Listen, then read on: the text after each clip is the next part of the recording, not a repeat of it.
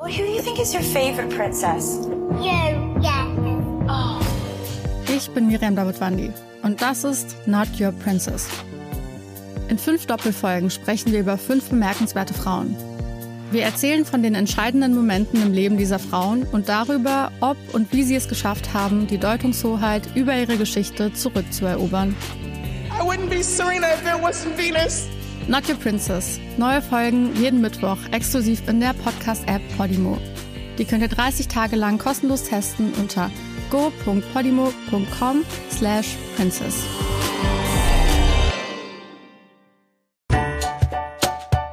Kita Radio, der Podcast mit Themen und allem Wissenswerten rund um Kita und Pädagogik. Das war der Knall einer Butterbrotpapiertüte. Ja, wenn die platzt, dann klingt es so. Für uns vielleicht erstmal Lärm, aber Lärm, das sind auch Schallwellen. Und heute sprechen wir über dieses Thema. Wir sprechen über den MINT-Tag des Michaelsbundes und da geht es diesmal ums Hören. Und Hören hat irgendwie auch mit Krachmachen zu tun und mit Tönen zu tun. Wir sprechen darüber, was MINT so im Bereich Hören und Krachmachen zu bieten hat. Mein Name ist Steffi Schmidt, ich freue mich, dass Sie dabei sind. Kita Radio, der Podcast mit Themen und allem Wissenswerten rund um Kita und Pädagogik. MINT in der Kita, Experimente rund um den Schall. Dazu ist jetzt bei mir Michael Bratke. Grüße, Herr Bratke. Hallo. Herr Bratke, das Thema Musik, das ist bei Ihnen ein ganz, ganz wichtiges. Ja, kann man sagen. Also Sie machen da viel dazu. Ja, ja, ich habe das, äh, nennt sich das mobile Musikmuseum und ich habe ganz viele große interaktive Exponate zum Ausprobieren gebaut. Das ist, was man auch in den Science Centern sieht, wo man dann Physik erleben kann, aber auch Klang und natürlich auch Musik machen kann und auch ganz viele Module für Kindergärten und Grundschulen entwickelt zum Thema Schall, Musik, Instrumentenbau. Und da kommt halt Kultur und auch die harten Wissenschaften kommen da zusammen. Schall. Das ist ein Thema, Sie haben es gerade schon angesprochen. Das klingt für viele erstmal sehr, sehr abstrakt. Trotzdem, man kann da ganz, ganz viel damit machen. Sie machen ganz, ganz viel damit. Ja. Was gibt's da auch für einfache Experimente, vielleicht wenn man nicht gleich bei Ihnen ins Museum kommen kann, die man in der Kita machen kann? Zum Thema Schall. Ja, das Thema Schall ist, ähm, da gibt es zum Beispiel den Knall. Ne? also ein schönes Experiment ist zum Beispiel mal, was wir früher als Kinder selber gemacht haben, Butterbrottüten knallen lassen. Da kann man dann auch gleich, wenn man will, die Schallgeschwindigkeit ausrechnen. Ne? Wenn man die Butterbrottüte knallen lässt und macht das in weiterer Entfernung, dann kann man ja schauen, das Sehen und Hören, dass es da einen Unterschied gibt in den Laufzeiten zwischen Schall und Licht. Das ist eine Sache. Ne? Und wir haben natürlich als ganz wichtige Schallproduktionsmaschine unseren Körper dabei. Ne? Wir können Ja. zum Beispiel, wenn wir unsere Lippen ganz locker machen, dann haben wir schon fast eher einen Rhythmus, weil da wird der Schall so langsam, ist ja so am, langsam am Vibrieren, dass wir eher einen Rhythmus hören. Aber wenn wir unsere Lippen eng aufeinander machen und feste drücken, dann kriegen wir schon einen Ton, das heißt eine Frequenz, die schneller ist als 16 Mal pro Sekunde und dann setzt unser Gehirn das zum Beispiel schon zu einem Ton zusammen. Also das eine wäre Takt, das andere wäre Ton. Das ist aber kein Problem des Schalls, sondern ein Problem unseres Gehirns, wie wir das wahrnehmen. Ne? Weil ab dieser Gleichzeitigkeitsschwelle von 16 Ereignissen pro Sekunde, da macht unser Gehirn aus vielen kurzen Ereignissen ein zusammenhängendes. Das passiert auch für unser Auge übrigens, wenn wir einen Film anschauen. Da haben wir den Unterschied beim Schall zwischen Takt und Ton, zwischen Frequenz und zeitlich ähm, strukturierten Ereignissen. Wie sind Sie selbst denn zu all diesen Themen gekommen, dass Sie auch da ein ganzes Museum haben oder auch Fortbildungen für ErzieherInnen, für LehrerInnen, für Eltern geben? Also ich war immer auch sehr wissenschaftlich interessiert, also mit so Versuchen für Jugend forscht, mit irgendwie Nacktschnecken sind die lieber auf grünen oder blauem Untergrund und solche etwas merkwürdigen Sachen habe ich mir da als Kind ausgedacht und gleichzeitig gab es eine große Liebe zur Musik bei mir in der Familie. Es gab viele Musikerinnen und Musiker, die ich kannte und ich war auch sehr fasziniert von den Musikinstrumenten. Heutzutage würde ich sagen, jetzt in Zeiten wenn man in ein anthropologisches Museum geht, dann sieht man unglaublich viele Maschinen, die dazu dienen, mhm. Menschen weh zu tun oder sie zu töten. Waffen nennt man das. Und da waren die Menschen unglaublich kreativ, um ganz viele solche Apparate zu entwickeln. Das ist die traurige Seite. Wenn man aber dann der Abteilung weitergeht, dann sieht man, dass wir Menschen unendlich viele Apparate erfunden haben, nur um Luft ans Wackeln zu bringen, damit sie unsere Trommelfälle ein bisschen kitzeln, ja? Und das ist, finde ich, die gute Seite. Da ist so viel technische Kreativität reingeflossen und Musikinstrumente sind komplexe physikalische Apparate, die eben Frequenze oder Takte herstellen auf mannigfaltige Methoden. Die kann man sogar in der Natur finden. Zum Beispiel das Tritonshorn ist die Blaupause für die für die Trompete, ja, wo die Lippen dann den Klang machen. Oder ein Schilfrohr wird zur Klarinette und äh, Äste werden zu Gegenschlagstäben. Also das geht bis tief in die Evolution hinein und es geht immer eben auch um Physik. Warum entsteht da eigentlich so unterschiedlicher Schall? Und wie ging es dann weiter? Also das Interesse an Musik, das Interesse am Forschen ist die eine Sache. Bei Ihnen ging es ja dann immer weiter sozusagen. Ich habe dann die in dem Jugendverband bei den Falken damals schon im Zeltlager die ersten Musikgruppen gemacht. Dann habe ich angefangen selber merkwürdige Instrumente zu bauen und frei zu improvisieren, nach der Liedermacherzeit natürlich an der Gitarre. Dann wollte ich Völkerkunde studieren, weil ich in der Karibik war und habe da mit Kindern ähm, übrigens dann auch ganz viel gejammt. Hab selber als Kind schon Samba gemacht, übrigens im Düsseldorfer Karneval. Da war ich damals der Jüngste mit zwölf. Heute bin ich der Dienstälteste, der die Gruppe pfeift. Gibt's immer noch. Äh, und habe dann dieses auf der Straße, diese Trance-Ekstase, die Leute tanzen, das hat mich unglaublich fasziniert, diese Kraft der Musik auf die soziale Gruppe von dieser Samba-Geschichte habe ich dann in der Karibik total viel Musik mit Kindern gemacht und ähm, wollte dann aber Völkerkunde studieren, weil ich so interessiert war in anderen Kulturen. Da sah ich da ein Schild, Musikwissenschaftliches Institut. Da dachte ich, ah, es gibt Musikwissenschaften, das ist ja spannend. Und die hatten sogar Musikethnologie, also Weltmusik. Und dann habe ich das zusammen mit Völkerkunde angefangen zu studieren. Und bin dann über einen Umweg in einem Gespräch mit einer Professorin in einem Kindermuseum in den USA gelandet, habe da ein Praktikum gemacht und da wurde eben auch ganz viel, eben wurden solche Hands-on-Exponate gezeigt. Und das hat mich total fasziniert, weil das gab es damals in Deutschland noch gar nicht. Das war 1987, 1990 trafen sich dann die ganzen Kindermuseen und die Science Center und dann brach das so los irgendwie. Parallel habe ich schon mit Freunden Projekte gemacht, schon ab Anfang 20 in Jugendzentren, wo wir Musik in der Suchtprophylaxe eingesetzt haben.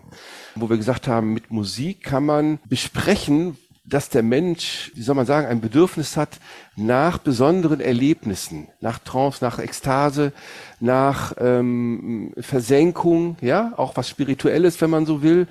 Und wenn man Musik dafür benutzt, dann braucht man eigentlich keine chemischen Drogen zu nehmen. Und ähm, das macht einen auch leichter im sozialen Zusammenhalt. Musik ist ja ein ganz starkes soziales Mittel, auch das eines der sozialen Mittel für Zusammenhalt. Deswegen ist sie schon so alt bei uns Menschen. Ja, und da gibt es so viele interessante Geschichten über die Musik zu erzählen und Viele denken nur, Musik mag ich oder mag ich nicht und ich kann keine Noten lesen, deswegen bin ich unmusikalisch. Das stimmt auch wieder nicht, weil 80 Prozent der Weltmusik wird ohne Noten gemacht. Spannend. Ganz, ganz viel gibt's da zu erzählen. Sie haben es schon gesagt, wie das bei Ihnen ganz am Anfang war als Kind, dass eigentlich schon dieses Forscherinteresse ja angelegt ist. Eigentlich macht jedes Kind das. Trotzdem gibt's eben, und da wollen Sie auch ein bisschen äh, mitwirken, so kleine, sag ich mal, Anreize in der Kita, in der Schule, wie man Kinder dazu ermuntern kann, noch mehr zu forschen. Ja. Da ähm, möchten Sie auch Kita-Personal dazu ermuntern, das immer wieder einzubauen, die sogenannten MINT-Fragen. Ich glaube, generell muss man immer wieder einbauen und sich dran erinnern, wie wichtig es ist, Zeit zu haben, frei zu forschen, verrückte Dinge zu tun. Und das Allerwichtigste ist, glaube ich, wenn ich mit Kindern arbeite, selber diese Energie zu haben. Das heißt, eigentlich muss man ja selbst neugierig durch die Welt gehen und Dinge aufheben, ausprobieren, machen, tun. Und ich glaube, die Kinder, die reagieren total sensibel auf diese Energie. Ja, also das ist, glaube ich, mal das Allerwichtigste, was man da vermitteln sollte. Und einfach Neugier an die Natur. Warum geht das so, wie es geht? Was passiert da? Ja, da immer wieder reingucken zu wollen. Also es geht mehr um diese Haltung. Wo das dann hinführt, muss man sehen. Ja, da sind sich übrigens Wissenschaft und Kunst auch ganz ähnlich weil sowohl in Wissenschaft als mit Kunst stellen wir uns eine Frage, wir forschen, wir probieren aus, kann ich das irgendwie hinkriegen, welche Materialien muss ich benutzen, man macht vergleichende Experimente, empirische Testreihen, ja, und das kann man bei Kindern ganz oft sehen. Also wenn Kinder wilde Sachen machen und rumprobieren, dann ist das eigentlich wissenschaftliche Tätigkeit, weil die wollen ja die Umwelt erstmal erforschen ne? und alle Möglichkeiten, alle Optionen erstmal ausgetestet haben, um dann zu sehen, was irgendwie funktioniert. Jetzt ähm, haben Sie schon gesagt, experimentieren, klar, macht Spaß. Gerade bei Ihnen geht's um Töne, um Musik. Sie haben es schon sehr schön dargestellt, was das auch dem Menschen bringt, was es auch bewirken kann, natürlich diese Klänge. Trotzdem denke ich mir, dass es in der Kita vielleicht, Sie haben die platzenden Butterbrottüten angesprochen, bei ErzieherInnen gar nicht immer das beliebteste Thema ist. Die sagen vielleicht, oh, bei uns ist schon so laut, da müssen wir nicht noch Tonexperimente machen. Und damit haben sie so richtig recht. Viele Kitas, ich habe ja viele gesehen im Laufe meiner auch schon über 30 Jahren währenden Tourtätigkeit, wo ich ja immer auch in Einrichtungen gegangen bin.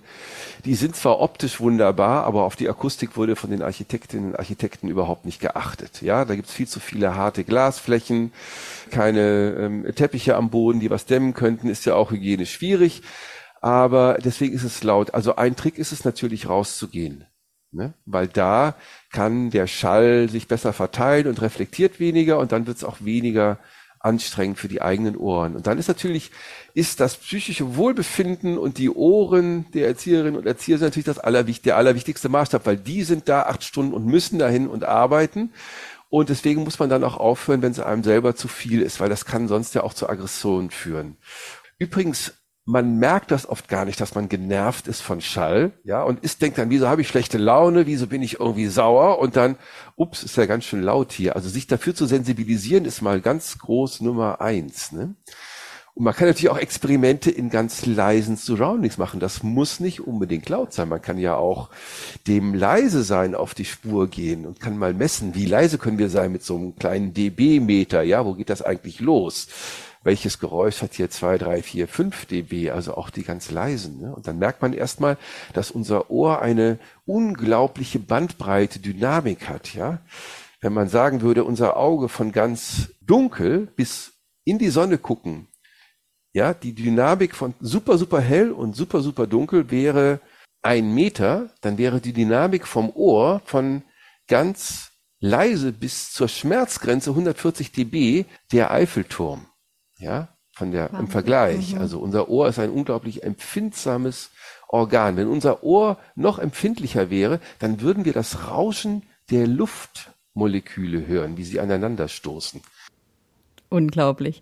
Ja, ähm, warum ist es auch so wichtig, vielleicht auch heute wieder oder gerade heute Kinder auch dazu zu motivieren oder überhaupt Experimentieren zuzulassen. Sie haben ja schon beschrieben, wie das in Ihrer, in meiner Kindheit zu der Zeit war. Man hat das selbst ganz, ganz viel ausprobiert. Sind die Kinder heute oft zu eingeengt, um überhaupt zu experimentieren? Warum braucht es konkret auch Anregungen vielleicht?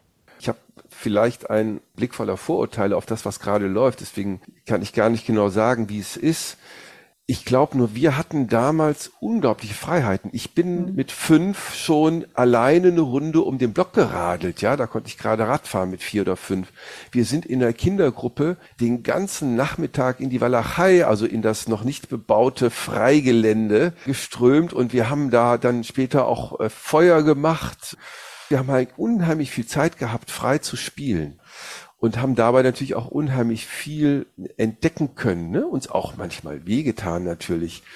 Das ist natürlich schon alleine in unserer städtischen Umgebung gar nicht mehr möglich, weil also da, wo ich früher rumgerannt bin, ich lebe noch, lebe noch in der Kante, wo ich auch als Kind gelebt habe, da gibt's diese Freiräume überhaupt nicht mehr, mhm. ja.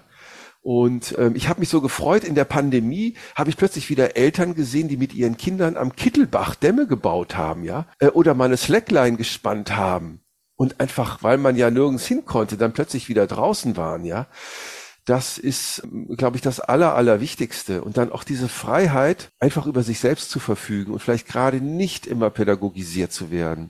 Und wenn, dann von jemandem, je Frauen, die auch Lust darauf haben und fasziniert davon sind. Weil ich glaube, wenn man von dem Thema fasziniert ist, einen eigenen inneren Antrieb hat, die Kinder sind da unglaublich sensibel drauf. Da braucht man ganz wenig Pädagogik, sondern wenn die denken, boah, was finden die toll, dann wollen wir das auch. Ne?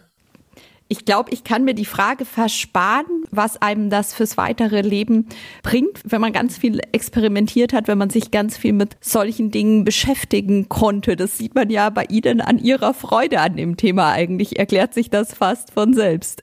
Aber haben Sie den Eindruck, dass bei vielen Menschen dieses Interesse, das Kinder oft noch haben, dann irgendwann verloren geht einfach? Da muss, glaube ich, jeder in sich selbst reingucken. Also ich finde zum Beispiel super, ich habe noch eine Frage, bupp, schnell zu Wikipedia und dann habe ich die Frage gelöst und plötzlich eine Antwort gefunden. Und ich glaube, das größte Geheimnis ist, und das denke ich auch für meine Ausstellung, das Wichtigste ist es, Fragen zu produzieren. Die Antworten, die findet man dann schon irgendwann. Aber wenn man sensibilisiert ist dafür, das möchte ich gerne wissen, dann wird man sich das irgendwann suchen. Manchmal kommt die Antwort nach zwei, drei Jahren. Da denkt man, ach ja, das wollte ich schon immer mal wissen, ja. Diese Neugier, Fragen im Kopf haben, das ist, glaube ich, die allerwichtigste Energie, die wir haben können. Herr Bratke, Sie haben jetzt schon Ihre Ausstellung angesprochen.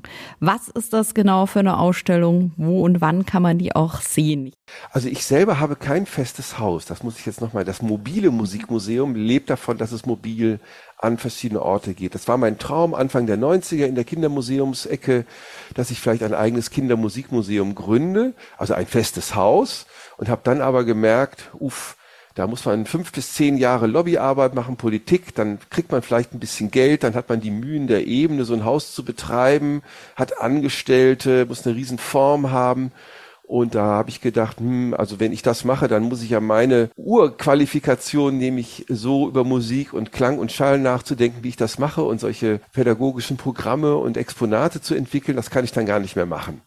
Abgesehen davon, dass so ein festes Haus an einem Ort, da sind ja die Kinder ganz schnell durch, dann kommen die nicht mehr wieder. Und dann hat man die Mühe, wie kriegt man da noch mhm. Besucherinnen und Besucher rein? Und habe mich dann mobil gemacht und habe dann viele verschiedene, also insgesamt habe ich über 50 Ausstellungen gemacht, von 100 Quadratmetern bis zu 2000 Quadratmeter.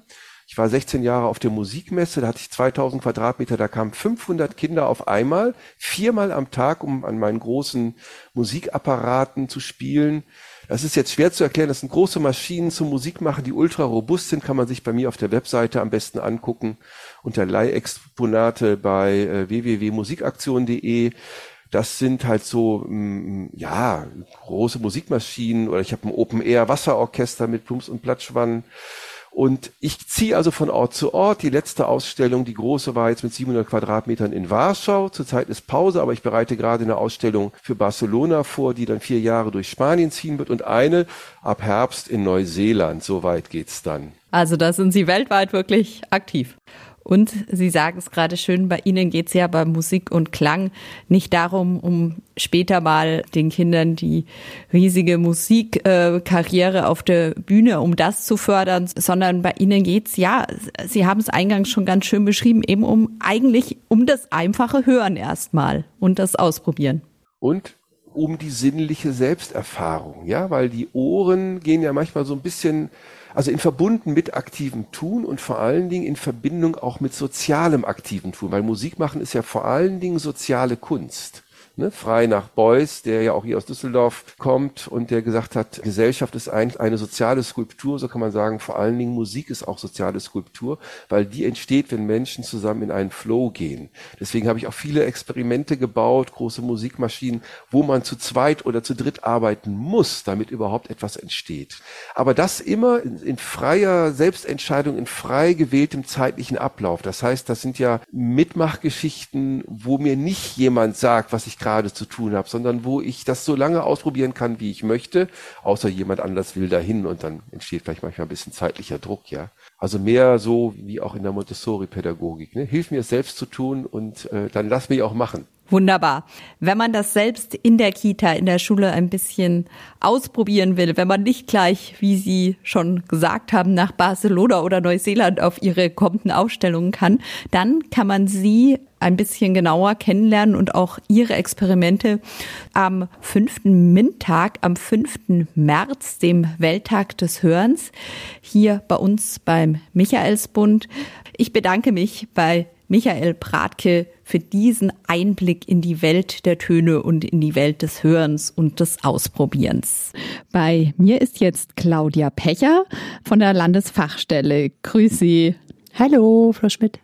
MINT, das sind vier Buchstaben, die mittlerweile, ich würde sagen, in den letzten zehn Jahren ganz große Bedeutung gewonnen haben an Schulen, an Kitas.